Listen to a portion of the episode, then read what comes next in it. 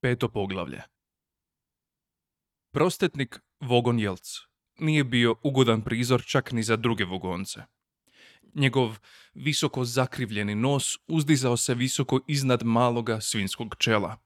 Njegova tamno zelena gumasta koža bila je dovoljno debela da se može igrati politike u vogonskoj državnoj službi i to dobro. I bila je dovoljno vodootporna da mu omogući neograničeno preživljavanje na morskim dubinama do 300 metara, bez ikakvih loših posljedica. Nikad nije išao na plivanje, naravno. Njegov pretrpani raspored ne bi mu to dopustio. Bio je kakav je bio, jer prije mnogo milijardi godina, kad su vogonci prvi put ispuzali iz muljastih praiskonskih mora vogosfere i ležali dašćući na djevičanskim obalama planeta, kad su prvi zraci svjetloga mladog voksul sunca zasjali nad njima tog jutra, snage evolucije, kao da su jednostavno odustale od njih na licu mjesta. Okrenule su se u stranu od gađenja i otpisale ih kao ružnu i nesretnu pogrešku. Nikad više nisu evoluirali, nisu uopće trebali preživjeti. Činjenica da su to ipak uspjeli bila je neka vrsta pohvale debelokožnoj slaboumnoj tvrdoglavosti tih stvorova. Evolucija rekli su sami sebi. Kome to treba? Jednostavno se snašli i bez onog što im je priroda odbila podariti. Sve do trenutka u kojem su bili u stanju ispraviti veće anatomske nezgodacije kirurškim putem. U međuvremenu, prirodne su sile na planetu Vogosfere radile preko vremeno, da nadoknade prethodni fijasko. Iznjedrile su svjetlucave, draguljne, trčeće rakove, koje su vogonci jeli razbijajući im ljuske željeznim maljevima visoko uzneseno drveće, oduševljavajuće vitkosti i boja koje su vogonci sjekli i palili da bi skuhali meso rakova. Otmjene stvorove nalik na gazele sa svilenom dlakom i vlažnim očima, koje su vogonci hvatali i sjedili na njima. Nisu bili korisni za prijevoz, jer bi im leđa odmah puknula, ali vogonci su svejedno sjedili na njima. Tako je planet Vogosfera provodio nesretna tisućljeća, sve dok vogonci nisu odjednom otkrili načela međuzvjezdanog putovanja. U nekoliko kratkih vogonskih godina, vogonci su se svi do jednoga odselili u zvijezdanu skupinu Magabrantis, političko središte galaksije, i sad su tvorili nevjerojatno snažnu okosnicu galaktičke državne službe. Pokušali su steći obrazovanje, pokušali su steći stil i društvene vještine, ali moderni se vogonac uglavnom malo razlikuje od svojih primitivnih predaka. Svake godine uvezu 27 tisuća svjetlucavih draguljnih trčećih rakova sa svojega rodnog planeta, te provedu sretnu pijanu noć razbijajući ih na komadiće željeznim maljevima. Prostetnik Vogon Jelc bio je tipičan vogonac, jer je bio potpuno zao. Osim toga, nije volio stopere.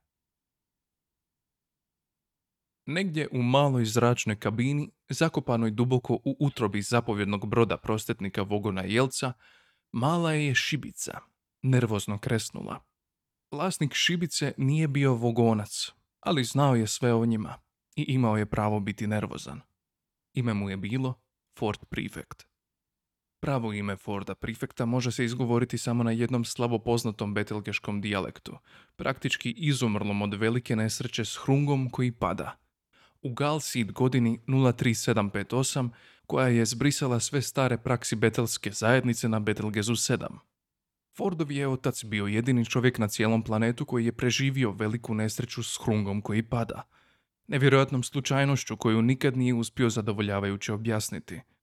Cijeli je događaj obavijen dubokom tajnovitošću. Zapravo nitko nikad nije doznao što je to hrung ili zašto je odlučio pasti baš na Betelgez 7. Fordov otac, velikodušno zanemarivši oblake sumnje koji su se neizbježno pojavili oko njega, otišao je živjeti na Betelgezu 5, gdje je postao Fordov otac i ujak. U spomene na svoju izumrlu rasu, krstio ga je na starom praksi betelskom jeziku. Kako Ford nikad nije naučio izgovoriti svoje pravo ime, otac mu je na posljedku umro od srama, što je u nekim dijelovima galaksije još smrtonosna bolest. Druga su mu djeca u školi dala nadimak X, što na jeziku za pet znači dečko koji ne zna zadovoljavajuće objasniti što je to hrung ili zašto je odlučio pasti na Betelge 7. Ogledao se po kabini, ali mogao je vidjeti vrlo malo toga. Neobične čudovišne sjenke izvijale su se i skakale usporedno s malim palucavim plamenom, ali sve je bilo tiho. Izdahnuo je tihu zahvalu dentrasijima. Dentrasiji su neuredno pleme gurmana, divlja, ali prijazna škvadra, koju su vogonci odnedavno počeli zapošljavati kao kuharsko osoblje na svojim flotama duge plovidbe, uz strog dogovor da se drže podosta po strani. To je sasvim odgovaralo dentrasijima, jer su voljeli vogonski novac, koji je jedna od najčvršćih valuta u galaksiji. Ali nisu podnosili same vogonce. Jedini vogonac kojeg su dentrasiji voljeli vidjeti bio je iznervirani vogonac. Zbog ove sičušne informacije, Fort Prefect sad nije bio dašak vodika, kisika i ugljikova monoksida. Začuo je tiho stenjanje. Pri svjetlu šibice vidio je neki težak obris, kako se malo pomaknuo na podu. Brzo je ugasio šibicu, našao što je tražio i izvadio to iz džepa. Spustio se na pod. Obris se opet pomakao. Fort Prefect je rekao. Kupio sam kikiriki. Arthur Dent se pomakao. Opet zastanjao nerazumljivo mrmljajući. Evo, uzmi malo. Ponudi Ford tresući paket. Ako nikad nisi prošao kroz zraku za prijenos materije, vjerojatno si izgubio nešto soli i proteina. Ono pivo koje si popio trebalo ti je malo pomoći. Reče Arthur Dent. Otvorio je oči. Mračno je. Primijetio je. Da, Reče Ford Prefect. mračno je. Nema svjetla. Dometne Arthur Dent. Mračno, nema svjetla. Ono što je Fordu Prefectu među inim uvijek bilo najteže razumjeti kad je bila riječ o ljudskim bićima, njihova je navika da neprestano izjavljuju i ponavljaju očito. Kao na primjer, lijep dan danas. Ili, baš si visok. Ili, ajoj, izgleda da si pao bunar dubog 9 metara. Jesi li dobro? Isprva je Ford stvorio teoriju da objasni ovo čudno ponašanje. Ako ljudska bića stalno ne pokreću usne, mislio je, vjerojatno im usta zarastu. Nakon nekoliko mjeseci razmišljanja i promatranja, napustio je ovu teoriju u korist nove. Ako stalno ne pokreću usne, mislio je, mozak im počne raditi. Nakon nekog vremena napustio je i ovu teoriju, kao cinično obstruirajuću, te odlučio da mu se na koncu konca ljudska bića ipak sviđaju, ali se nikada nije prestao očajno brinuti zbog toliko toga o čemu nisu imali pojma. Da, Složio se s Arturom. nema svjetla. Dodao je Arturu nekoliko kikirikija. Kako se osjećaš? Upitao je. Kao pokvaren televizor. Odgovori Artur. Svaki mi se čas neki dio zamuti. Ford je samo buljio u njega kroz tamu. Kad bi te pitao gdje smo tog vragu, Reče Artur slabašno. bih li poželio što sam pitao? Ford je ustao. Na sigurnom smo. Rekao je. Baš fino. Rekao je Artur. Nalazimo se u maloj brodskoj kabini, Rekao je Ford. u jednom od svemirskih brodova vogonske građevinske flote. Aha, Reče Artur. to je očito neko čudno značenje riječi siguran za koje prije nisam znao. Ford je zapalio još jednu šibicu, da lakše pronađe prekidač za svjetlo. Čudovišne sjenke opet su skakale i nadvijele se nad njih. Artur se osovio na noge i oprezno skutrio. Odvratni strani obrisi kao da su se okupljali oko njega. Zrak je bio težak od mošusnih mirisa, koji su se, ne predstavljajući se, uvlačili u njegova pluća. A neki dubok, iritirajući zvuk sprječavao mu je mozak da proradi. Kako smo dospjeli ovamo? Upitao je dršćući. Stopirali smo. Rekao je Ford. Molim? Reče Artur. Hoćeš reći da smo jednostavno ispružili palce, a neko je zeleno buljo oko čudovište provirilo i reklo Bog, dečki, uskačite, mogu vas povesti do Basinstoške obilaznice. Pa, Reče Ford. palac je elektronički signalni stroj. Obilaznica je Barnardova zvijezda, udaljena šest svjetlosnih godina. Ali inače da, manje više je tako. A bulje oko čudovište? Je zeleno, da. Fino. Reče Artur. Kad mogu doma? Ne možeš. Rekao je Ford Prefect i pronašao prekidač za svjetlo. Zakloni oči. Rekao je i uključio ga. Čak je i Ford bio iznenađen. Bože mili. reče Artur. Zar je ovo stvarno unutrašnjost letećeg tanjura? Prostetnik Vogon Jelc vukao je svoje neugodno zeleno tijelo po kontrolnom mostu. Uvijek se nakon uništavanja naseljenih planeta osjećao maglovito ljutito. Želio je da se netko pojavi i kaže mu da je bila riječ o pogrešci, tako da se može izderati na njih i osjećati se bolje. Bacio se svom težinom na svoje upravljačko mjesto u nadi da će se slomiti i dati mu nešto zbog čega bi se mogao stvarno razbijesniti. Ali sjedalo je samo ispustilo žalobnu vrstu škriputa. Gubi se! Viknuo je na mladoga vogonskog stražara koji je u tom času došao na most. Stražar je istog časa zbrisao, s popriličnim olakšanjem. Bilo mu je drago što neće baš on morati isporučiti izvješće koje su upravo primili. Izvješće je bila službena izjava, koja je govorila da je u vladinoj istraživačkoj bazi na Damogranu objavljeno da je pronađen čudesan novi oblik svemirskog pogona koji će odsad sve ekspresne hipersvemirske putove učiniti nepotrebnima. Otvorila su se druga vrata, ali ovog puta vogonski se kapetan nije zadrao, jer su to bila vrata koja su vodila u dio broda u kojem su dentrasi pripremali njegove obroke. Obrok bi mu baš dobro sjeo. Golemo krzneno stvorenje skočilo je kroz vrata s njegovim ručkom na pladnju. Smješkalo se kao manijak. Prostetnik Vogon Jelc bio je oduševljen. Znao je da se, kad jedan dentras izgleda tako samozadovoljno, negdje na brodu događa nešto zbog čega bi se on mogao zbilja opako razbijesniti. Ford i Arthur buljili su oko sebe. Pa, kako ti se čini? Upita Ford. Malo je bjedno, ne? Ford se namrštio, gledajući otrcani madrac, neoprane šalice i nerazaznatljive dijelove smrdljiva neljudskog veša, koji je ležao u natrpanoj kabini. Pa, ovo je radni brod, znaš. Reče Ford. Ovo su kabine u kojima spavaju dentrasiji. Mislio sam da si rekao da se zovu vogonci ili tako nekako. Da, Reče Ford. vogonci upravljaju brodom. Dentrasiji su kuhari. Oni su nas pustili unutra.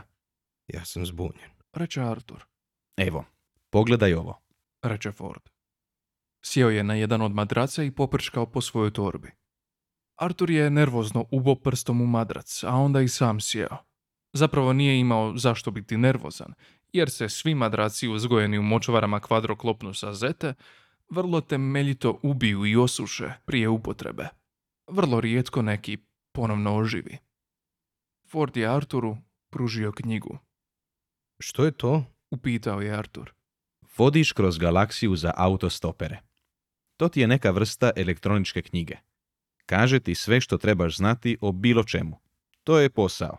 Artur ju je nervozno okretao po rukama. Sviđa mi se omot Rekao je. bez panike. Prvo korisno ili razumljivo što mi je danas netko rekao. Pokazat ću ti kako radi. rekao je Ford. Oteo ju je Arturu, koji ju je držao kao da je dva tjedna mrtva ševa i izvukao je iz omota. Pritisneš ovaj gumb, vidiš, i ekran zasvijetli i dati indeks. Ekran se od otprilike 7 puta 10 cm uključio, a na njegovoj površini počela su svjetlucati slova. Zanimaju te vogonci, pa upišemo ime. Ovako. Prsti su mu pritisnuli nekoliko tipki. I evo nas. Na ekranu su zeleno zabljesnule riječi. Vogonske građevinske flote. Ford je pritisnuo veliki crveni gumb na dnu ekrana i riječi su počele vijugati po njemu. Istodobno, knjiga je progovorila recitirajući članak mirnim, tihim, odmjerenim glasom. Evo što je knjiga rekla. Vogonske građevinske flote. Evo što treba učiniti ako želite da vas vogon poveze. Zaboravite na to. Oni su jedna od najneugodnijih rasa u galaksiji. Nisu baš zli, ali imaju lošu narav. Birokrati su napuhani i bezobzirni. Ne bi ni prstom makli čak ni da spase vlastitu baku od proždrljive bubozdrobne zvijeri strala. Bez naredbi napisanih u tri primjerka, preporučeno poslanih s povratnicom, poslanih natrag, traženih, izgubljenih, pronađenih, podnesenih na javnu raspravu, ponovno izgubljenih i konačno pokopanih u mekom očvarnom tlu i recikliranih kao upaljač. Najbolji način da od vogonca dobijete piće jest da mu gurnete prst u grlo, a najbolji način da ga iznervirate jest da mu baku bacite proždrljivoj bubozdrobnoj zvijeri strala. Ni u kojem slučaju nemojte dopustiti Vogoncu da vam čita poeziju. Artur je zatreptao. Kakva čudna knjiga. Kako smo onda dobili prijevoz? U tome je stvar. Sad je već zastarjela. Reče Ford vraćajući knjigu u omot. Ja obavljam terenska istraživanja za novo promijenjeno izdanje. I među onim što ću morati uključiti jest i to da vogonci sad zapošljavaju dentrasijske kuhare, što je prilično zgodna prilika za izlaz iz, pa, neprilike. Bolan izraz prešao je preko Arturova lica. Ali tko su dentrasi? Upitao je. Sjajna škvadra. Reče Ford. Oni najbolje kuhaju i najbolje miješaju pića i živo im se fučka za sve ostalo. I uvijek će primiti stopere, dijelom zato što vole društvo, ali najviše zato što to smeta vogoncima. Upravo to moraš znati ako si siromašan stoper koji pokušava vidjeti čudesa svemira za manje od 30 altarskih dolara dnevno. I to je moj posao. Zabavno, jel da? Artur je djelovao izgubljeno. Nevjerojatno. Rekao je i namrštio se na jedan od madraca. Nažalost, na zemlji sam zaglavio poprilično dulje nego što sam namjeravao. Rekao je Ford. Došao sam na tjedan dana i zaglavio 15 godina. Ali kako si onda uopće došao do tamo? Jednostavno. Povezao me jedan zujko. Z- Zujko. Aha, N- što je to? zujko? Zujko je obično bogati klinac, koji nema što raditi. Vozika se okolo i traži planet koji još nije ostvario međuzvijezdani kontakt i zuje mu. Zuje mu. Arturu se počelo činiti da Ford uživa komplicirajući mu život. Aha, Reče Ford. Zuje mu. Nađe neko pusto mjesto gdje nema puno ljudi. Onda sleti ravno pred nekog jadnika kojem nitko nikad neće povjerovati. Iskakuće gore dolje pred njim s blesavim antenama na glavi i viće bip bip. Zapravo dosta djetinjasto. Ford se zavalio na madrac s rukama pod glavom i izgledao iritantno samozadovoljno. Forde.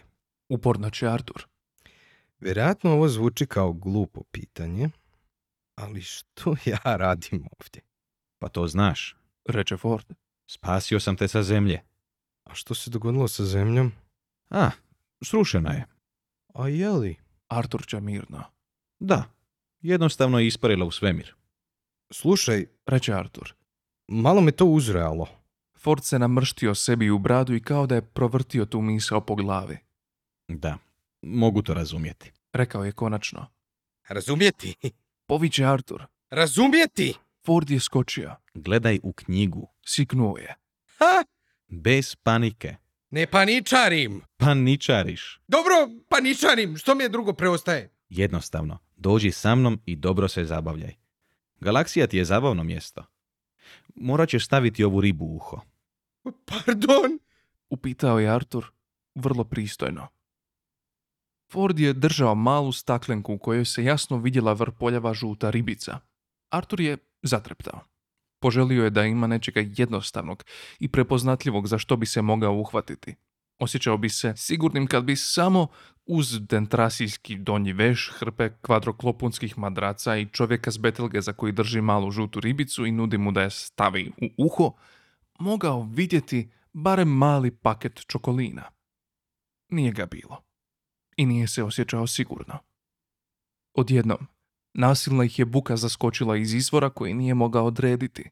Prestravljeno je udahnuo začuvši nešto što je zvučalo kao čovjek koji pokušava grgljati dok se bori s čoporom vukova. Šš, reče Ford. Slušaj, možda je važno. Va- važno?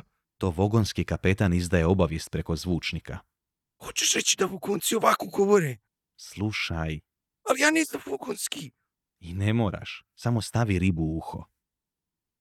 Munjevitim pokretom Ford je lupio rukom po Arturovu uhu i ostavio mu iznenadan mučni osjećaj ribe koja je kliznula duboko u njegov slušni trakt.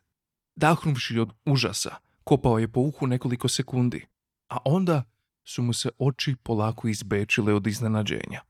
Doživio je slušni ekvivalent onoga osjećaja dok gledate u sliku s dva crna profila koja odjednom vidite kao sliku bijelog svječnjaka ili kad gledate u puno šarenih točkica na papiru koje se odjednom stope u brojku šest, što znači da će vam optičar naplatiti komilu novca za novi par naočala. Još je slušao zavijajuće grgljanje. Bio je toga svjestan. Samo Sad je to odjednom sličilo savršeno običnom engleskom. Evo što je čuo.